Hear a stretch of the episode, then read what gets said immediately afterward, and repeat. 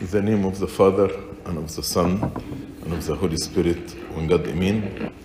Tonight we'll continue our Bible study. We are in Psalm 71. Uh, Before we finished from verse 1 to 13, we will start from verse 14 tonight. In this psalm, actually, in the previous verses, David actually spoke about his enemies, like in verse 10 For my enemies speak against me, and those who lie in wait for my life take counsel together, saying, God has forsaken him. Pursue and take him, for the- there is none to deliver him. Then David is praying and saying, O God, do not be far from me. O my God, make haste to help me. Let them be confounded and consumed who are adversaries of my life. Let them be covered with reproach and dishonor who seek my hurt. So that is the context. David actually was attacked by his enemies, like King Saul, like Absalom his son, like Achitophel, like Shammai son of Gera, etc. And as we said before, this psalm was written in his old age, at, toward the end of his old age, toward the end of his life, as we read in verse 9, do not cast me off in the time of old age, do not forsake me when my strength fails. So let's start from verse 14. But I will hope continually and will praise you yet more and more. So, even with the reproachful view of the people, David puts his hope in God continually. Although people reproach him, but his trust in God. He now stirs himself up to praise and thanksgiving, even in the time of tribulation. He will never cease to hope. He will praise God more and more. He will trust in God. Whatever may be the number, the power, the confidence of his enemies, he continually trusts in God. None of these things shall make him despair. For as long as he has God, he has every ground for hope. That's why he said, I will hope continually. Not only when I am afflicted by my enemies, but all the time. St. Augustine says, remarks that God's justice deserve all praise, even were he to condemn all mankind. And if God condemned all mankind, that's justice. But seeing that God did not condemn us, but rather He has shown us mercy, that's why we add that praise to the glory of His name. بالعربي وأزيد على كل تسبيحك وأزيد على كل تسبيحك. So St. Augustine tried to explain why we will increase, why we will add for his praise. So he said, All of us, we were worthy of death. We were worthy of eternal condemnation. God said to Adam, If you eat from this tree, you shall surely die. And all of us, we were in the loins of Adam. So if all of us were condemned, all of us, with no exception, God is just, God is right, He is worthy of praise. But knowing that God did not condemn us, but He made a plan for our salvation. And this plan was that the Son of God becomes man and carry our sins and dies on the cross in order to give us free salvation, free entrance into eternal life. That's why I will praise you yet more and more. Your justice is worthy of all praise. What about now with your mercy that you showed us? That's why I will praise you yet more and more. وأزيد على كل تسبيحك. That's how St. Augustine explained it. Verse 15 My mouth shall tell of your righteousness and your salvation. all the day, for I do not know their limits. So he's saying, My mouth will declare your righteousness. Righteousness from the word right. Things are done right. So your righteousness, your justice, and your salvation. Salvation reflect the mercies of God. Because we were saved because of the abundance of his mercy. All the day I will declare your righteousness and your salvation, for I do not know their limit. There is no limit for your righteousness and no limit for your salvation. So, the righteousness with which God punishes the wicked, and salvation through which, through the salvation, God frees and saves the innocent. All day long means constantly. I will declare your righteousness and your salvation constantly. But salvation here means both temporal here on earth and eternal, the eternal salvation. And the glory of both and the praise for the same. So we glorify God for both and we praise Him for both. David, as we read in verse 14, he declares that he will praise God more and more. Now, in verse 15, his mouth will continue to tell of God's righteousness. Unfortunately, us, when we go through difficult time or when we suffer, this causes us to doubt God's righteousness. But David was happy to testify both the righteousness of God and the salvation of God, and to do so all day long.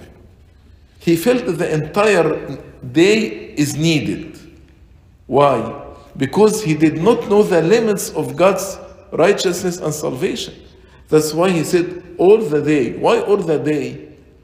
Because less than this will be short of telling about the righteousness of God and the salvation of God because I do not know their limits. Since I don't know the limits of your righteousness and your salvation, that's why every single moment of the day is needed to praise God for his righteousness and for his salvation. And this is also the voice of all of us, the voice of the church, the bride of Christ.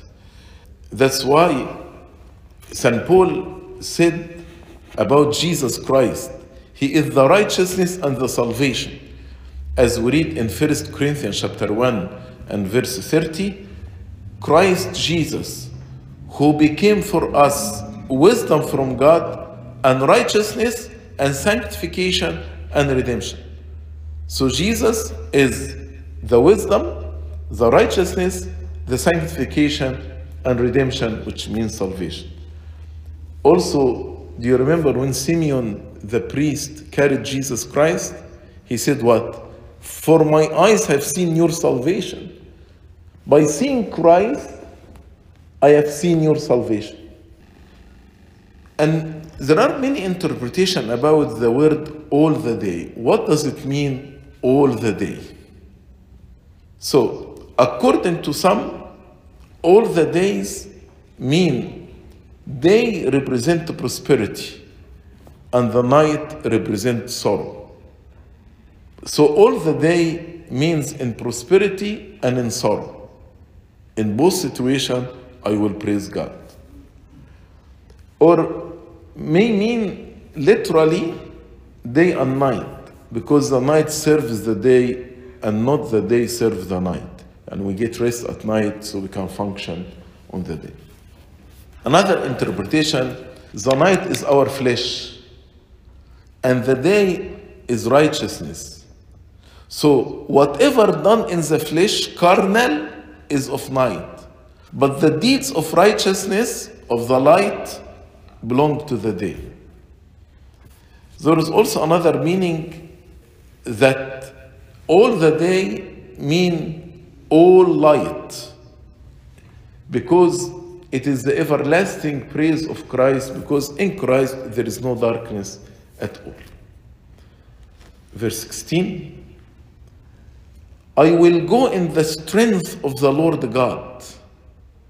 آتي بجبروت السيد الرب بقوة السيد الرب I will go I will continue my life in the strength of the Lord God I will make mention of your righteousness of yours only no other righteousness your righteousness only so looking forward, although he wrote this in his very old age, but looking forward, the psalmist is confident in God's strength, despite the sense of diminished personal strength with advancing year. But he say, yes, I will continue the rest of my life in the strength of the Lord God.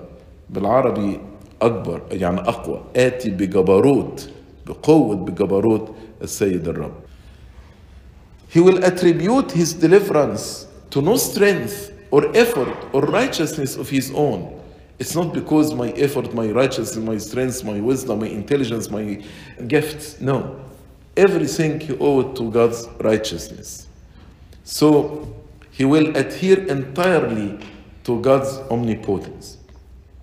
In the strength of God, in the power of God, he will confide and he will hide himself in it as he would in a secure fortress. That's why he will mention only the righteousness of God.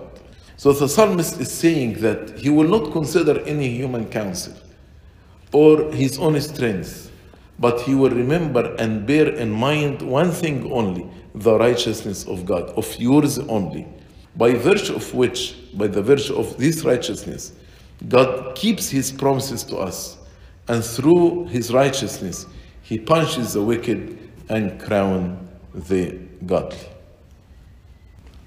Verse 17 O God, you have taught me from my youth, and to this day I declare your wondrous works.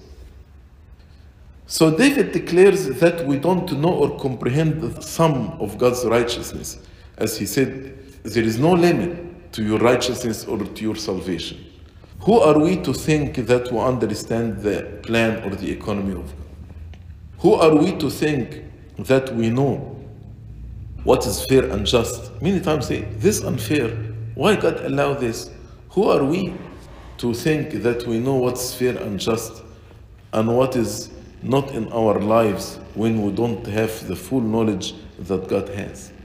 If we don't have the same knowledge, how can we judge what God is doing is fair or just or not? All virtues and all grace to God, but all evil, sinfulness, we, we attribute it to ourselves. As St. Paul said, by the grace of God, I am what I am. It's through His grace only, not through any strength. 1 Corinthians 15 10. Also, for if anyone thinks himself to be something, if he believes that you are something, when he is nothing, he deceives himself. Galatians 6, verse 3.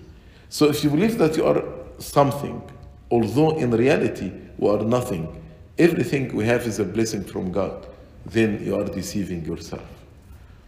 In Romans 10, verse 3, St. Paul spoke about Israel and said about them, ignorant of God's righteousness, seeking to establish their own righteousness, have not submitted to the righteousness of God. That's why they were stumbled, because they did not seek the righteousness of God, they were seeking their own righteousness. David, verse 17, he said that God guided him from his youth. Oh God, you have taught me from my youth. So God has guided and instructed David from his earliest life. God taught him to trust in the power of God. Do you remember when he was just a young youth, a shepherd, with no weapons, with no arms? He fought a bear and a lion and conquered both of them. He fought giant Goliath and he killed him. So from his youth, he learned to trust in God's confidence. It was something that benefited him to his older years. He remembered what God had done with him in his youth. Now he is carrying this in his older years. That's why he will declare the wonderful works of God because God had done so many things for him in his young age. And as the psalmist saw God's wondrous works and had an experience of them, he declared them to others for their encouragement and also to glory God. When I, I experience God's power in my life, I like to share it with others for two reasons to encourage others as well as to give glory to God. St. Augustine asks, when, when David said, You have taught me from my youth. So St. Augustine asks, What has God taught him? He answers, That of your righteousness alone I ought to be mindful. So, what did he learn? David learned that he should be mindful only of God's righteousness. For reviewing David's past life, he saw what was owing to him and what he has received instead of that was owing to him. Now, he is speaking about all of us. There was owing punishment. All of us, we own punishment. And God actually gave us grace instead of the punishment. There was owing hell, but there has been given life eternal. So that's what David learned, and that's what we need to learn. We were under sentence of death, but God gave us eternal life. We should be condemned to hell, but God gave us salvation. So David had declared God's wondrous work by public praise. He had done it by his writing in the book of Psalms, he had done it by maintaining and defending the truth. And also, when David said, You have taught me from my youth, this actually displays stability and consistency in his life. What he learned in his, in his youth, he carried until his old age. Verse 17 also can be applied to Christ. Christ is speaking to the Father. So Christ is saying to God the Father, You have taught me from my youth, and to this day I declare your wondrous works. Because we read in John chapter 8, verse 28, As my Father taught me, I speak these things. That's what Jesus said.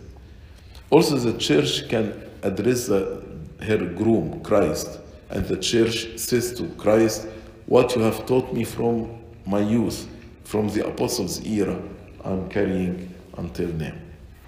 Also, the Lord Jesus Christ in John chapter 7, verse 19, he said, My doctrine is not mine, but his, the Father's, who sent me.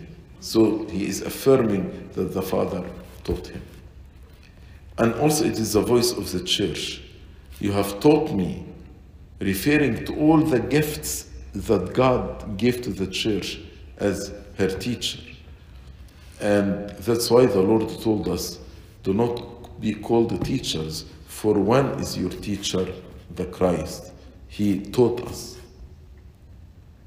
Verse 18. Now, also, when I am old, that's why I told you he wrote this psalm in his old age. Now, also, when I am old and gray headed, O God, do not forsake me until I declare your strength to this generation, your power to everyone who is to come. So he's saying, Why I want you not to leave me? For one reason, to praise you, to declare this generation your strength and also your power to everyone who is to come. So David prayed for the continued presence of God so that he could declare God's strength to a new generation, not for his own sake, but again for the glory of God. In his old age and gray headed, he does not lean upon his long experience, nor upon his wisdom or popularity or material prosperities or temporal authorities. He was the king. But he remains leaning upon God and asks God not to forsake him. He did not say, In my old age, I have experience now, I have money, I have power, I am the king, I have everything, so I, I will speak to people from my experience. No. He said, Don't leave me because I want to declare your strength to this generation. So, this, like a repetition in verse 9, as I told you in verse 9, he said, Don't cast me off in the time of old age, do not forsake me when my strength fails. But now in verse 18, he is saying why. He is asking God not to forsake him for a reason. He calls on God to sustain him in his old age, not for his own sake, but that he may impress on the rising generation God's might and marvelous acts. He wants to teach this generation and generation to come about God for the glory of God. Some scholars take it of the coming of Antichrist in the last times when the faith of the church has become weak. So as if the church is saying toward the end of the days, so the church be like old and gray-headed. So the church that's now old and gray-headed, and as St. Paul said, before the coming of Christ, there will be apostasy, falling away. Many people deny the faith. So the church will be weak. So as if the church is saying, when I am old and gray headed before the coming of the Antichrist, oh God, do not forsake us until the church declares your strength to this generation and your power to everyone who is to come. St. Augustine says, God's might is Christ. Do not let them rejoice, those who say Christianity will only be for some time.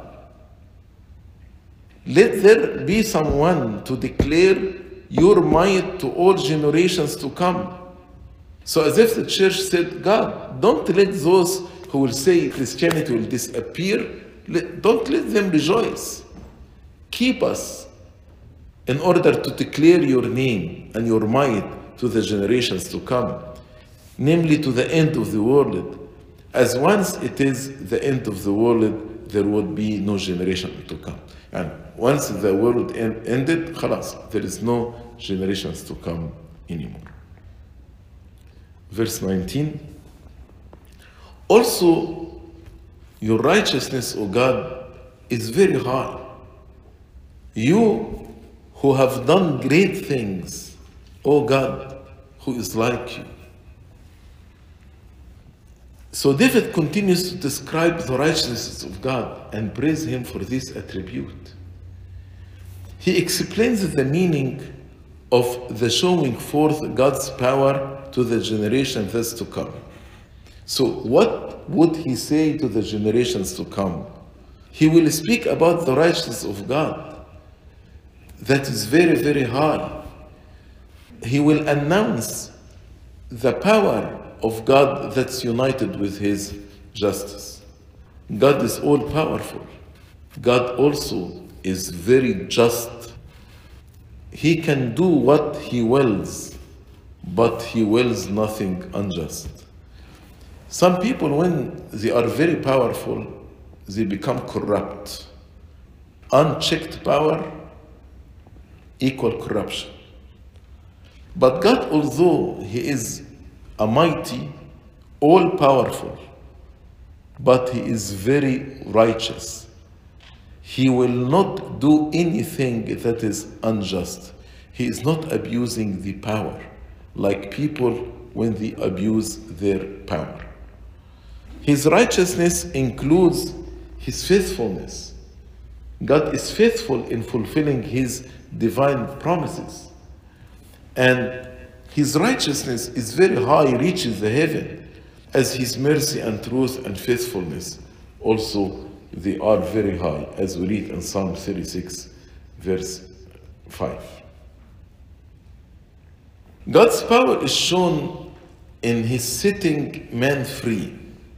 He used his power not against us, not to destroy us, but he used his power to deliver us and to set us free. His righteousness in causing his son to die for us so we become free. So the surpassing righteousness and power of God made David ask, Oh God, who is like you? Who is like you, who has all this power? But you chose to die in order to save us. Who is like you? It is according to St. Augustine the cry of Adam. For Adam had sinned by tasting of the fruit. The serpent told him, In the day you eat of it, your eyes will be opened and you will be like God, knowing good and evil. That was the serpent said to Adam uh, or to Eve. And had thereby lost the likeness which he had before as being made in the image and likeness of God. Fathers differentiate between the image and likeness. They said we are in the image of God in three things. We are eternal as God eternal. We are intellectual as God intellectual. And we have free will as God also has free will. And we, when we created, we're created in the image, which means intellectual, eternal, with free will. And also in the likeness, which means pure. But when we fell, we did not lose the image because we are still eternal and have free will and intellectual. But what did we lose? The likeness. So Jesus came to restore us to his likeness again, to be in his likeness again. And what we do here in repentance and with good works is to be back in the likeness of God. That's what St. Augustine said. It is a cry of Adam. Because Adam, after he sinned, actually, the serpent deceived him. The serpent said to Eve and Adam, You will be like God. But in reality, when Adam sinned, he lost the likeness of God. He did not become like God. He lost the, the likeness of God. Because originally we were created in the image and likeness of God. But God actually saved us to restore us to the likeness. That's why he said, This is the cry of Adam when God saved him. Your righteousness, O God, is very high. You who have done great things, O God, who is like you. Verse 20 You who have shown me great and severe troubles. Shown means allowed me to go through great and severe troubles. Shall revive me again. Yes, you allowed me to go through these severe and great troubles, but you will revive me again and bring me up again from the depth of the earth. So, you have shown me great and severe troubles, meaning you caused us to see. You allowed us to experience great trials. Great, why great? In their varieties and bitterness. Some, speaking of David outward, he was persecuted by King Saul, by his family, by Amnon his son, the murder of Amnon by Absalom, the Absalom rebellion against David, the curse of Shammai son of Gera. That is the outward trials.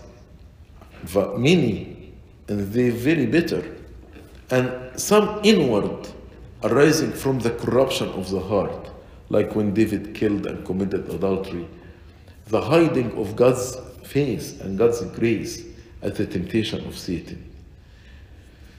David understood that all these things were in God's hand, God allowed it, and that if he had experienced great and severe troubles, actually that was shown to him or was allowed by God. God allowed these things. But as God allowed great and severe trouble, David consoled himself in his present trouble by the fact of having escaped through God's assistance from other tribes. Can you imagine king like King Saul with all the armies chasing one person, King David, and he couldn't kill him? How come?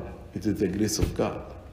So, yes, God has shown David great and severe troubles, and he will also show David great mercies. The same God could revive us and bring us up again from the depth of the earth.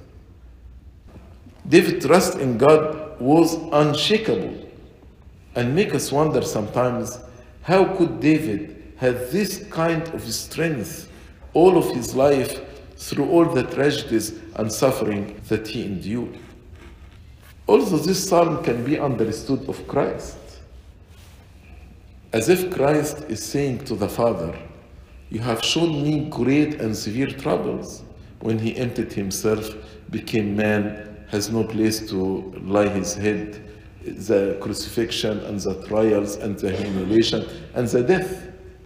But you shall revive me again, that's the resurrection, and bring me up again from the depths of the earth. So, this and the preceding verse can be applied to his resurrection from the dead.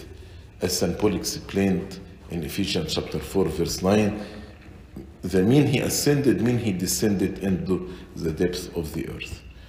And also can be applied to the resurrection of the saints. All of us, we can say to God, like the 21 martyrs, You have shown me great and severe troubles. But in the last day, you shall revive me again and bring me up again from the depth of the earth. So the sins on which the faith of Christ and his people is applied. According to St. Augustine, revive me again and bring me up again from the depth of the earth is to be understood of wretchedness of mankind after the fall. So, depth of the earth, the corruption, the misery, the curse that we were in it after the fall. And revive us, the bounty of God in lifting it up from the depth of sin, lifting up the humanity from the depth of sin by the message of salvation and giving us new life in Christ. Verse 21 You shall increase my greatness and comfort me on every side. Yeah, beautiful. تزيد عظمتي وترجع فتعزيني. So verse 21 is not just a prayer. It is a confident proclamation about what God will do to us. Though he was older in years, gray headed, he still expected that God would increase his greatness and continue his comfort. David now predicts not only his delivery from the power of Absalom his son, but blessings, glory, comfort, more than he asks for and beyond what he seeks. As we say in the Gregorian liturgy, you give us more than what we understand or what we ask. As a king, David grew in influence and power after the end of the rebellion of Absalom. So this was fulfilled literally. Increase my greatness. And I like the word comfort me on every side. It denotes the abundance of comfort, which should come as it were from every side and embrace him. So as if comfort is embracing David from every side. That's what God actually does with all of us. Verse 22. Also with the lute I will praise you and your faithfulness, O my God. To you I will sing with the harp, O Holy One of Israel. So David, after predicting his delivery from the power of Absalom, not only his delivery, but that God will increase his greatness, he promises all manner of thanksgiving in his heart, with his lips, and with all sorts of musical instruments. So he will praise God with every possible way. It would be a song celebrating God for what he has done, for his faithfulness, for who he is, Holy One of Israel. So this praise for the works of God, what He has done, and for who He is, O Holy One of Israel. And O Holy One of Israel, this is the first time that this title of God occur in the book of Psalm, in Psalm 71. although it is common in the prophets, particularly in Isaiah, Holy One of Israel. And as it is one of the very last of his psalms, because as I told you, he wrote it toward the end of his life, it looks forward to the universal kingdom of Christ. So when he said, I will praise you and your faithfulness, O God, to you I will sing with the harp, O Holy One of Israel, as if he is looking for the universal kingdom of Christ that Christ will establish in his second coming. The conjunction of the psaltery and harp, lute and harp, seems to imply that the praise of which David here speaks is to be public praise in the sanctuary. Because nobody will praise God just in his inner room by harp and, and lute. So this means I will praise you publicly in the temple, accompanied by the usual sacred music. St. Augustine points out that the main difference between the psaltery and harp, the lute and harp, is that the former has the hollow sounding board placed above the strings, and the later has its has it below. So the, the flute actually has the hollow sounding. They put this above the harp that has strings.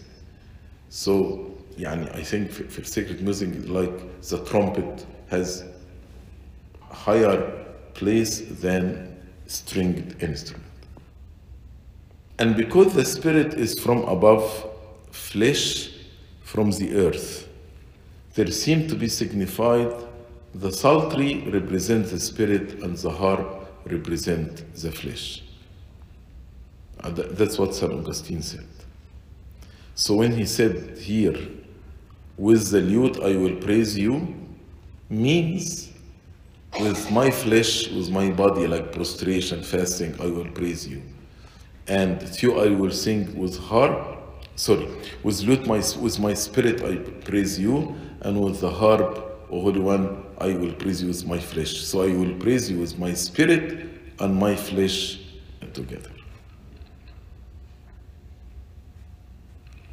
Uh, verse 23 My lips shall greatly rejoice when I sing to you, and my soul which you have redeemed. My lips shall greatly rejoice when I sing to you, and my soul also greatly rejoice which you have redeemed. So he will not only thank and praise the Lord with the harp and the psaltery, but his mouth shall send forth its notes, the mouth. When I sing to you and my soul, his life, soul represent life, which you have redeemed, shall also praise you. So this means his whole body, heart, and spirit, delivered from danger, will join in the glad thanksgiving.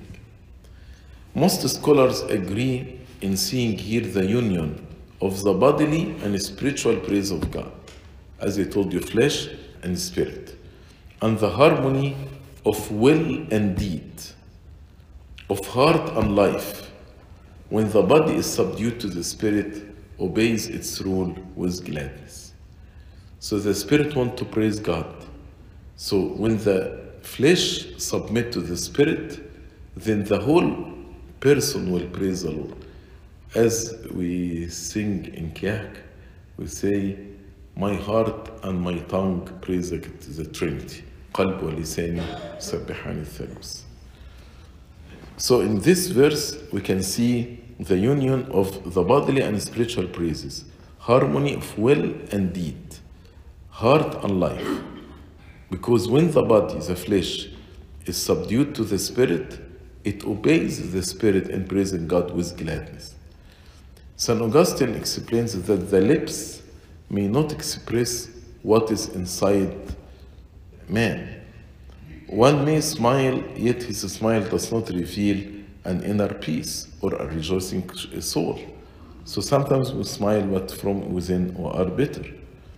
St. Augustine says, because lips are not possible to speak of both belonging to the inner and the outward man, it is uncertain in what sense lips have been used. Therefore, he followed, and my soul which you have redeemed. So St. Augustine says, if he says, My lips shall greatly rejoice when I sing to you, period, we may doubt.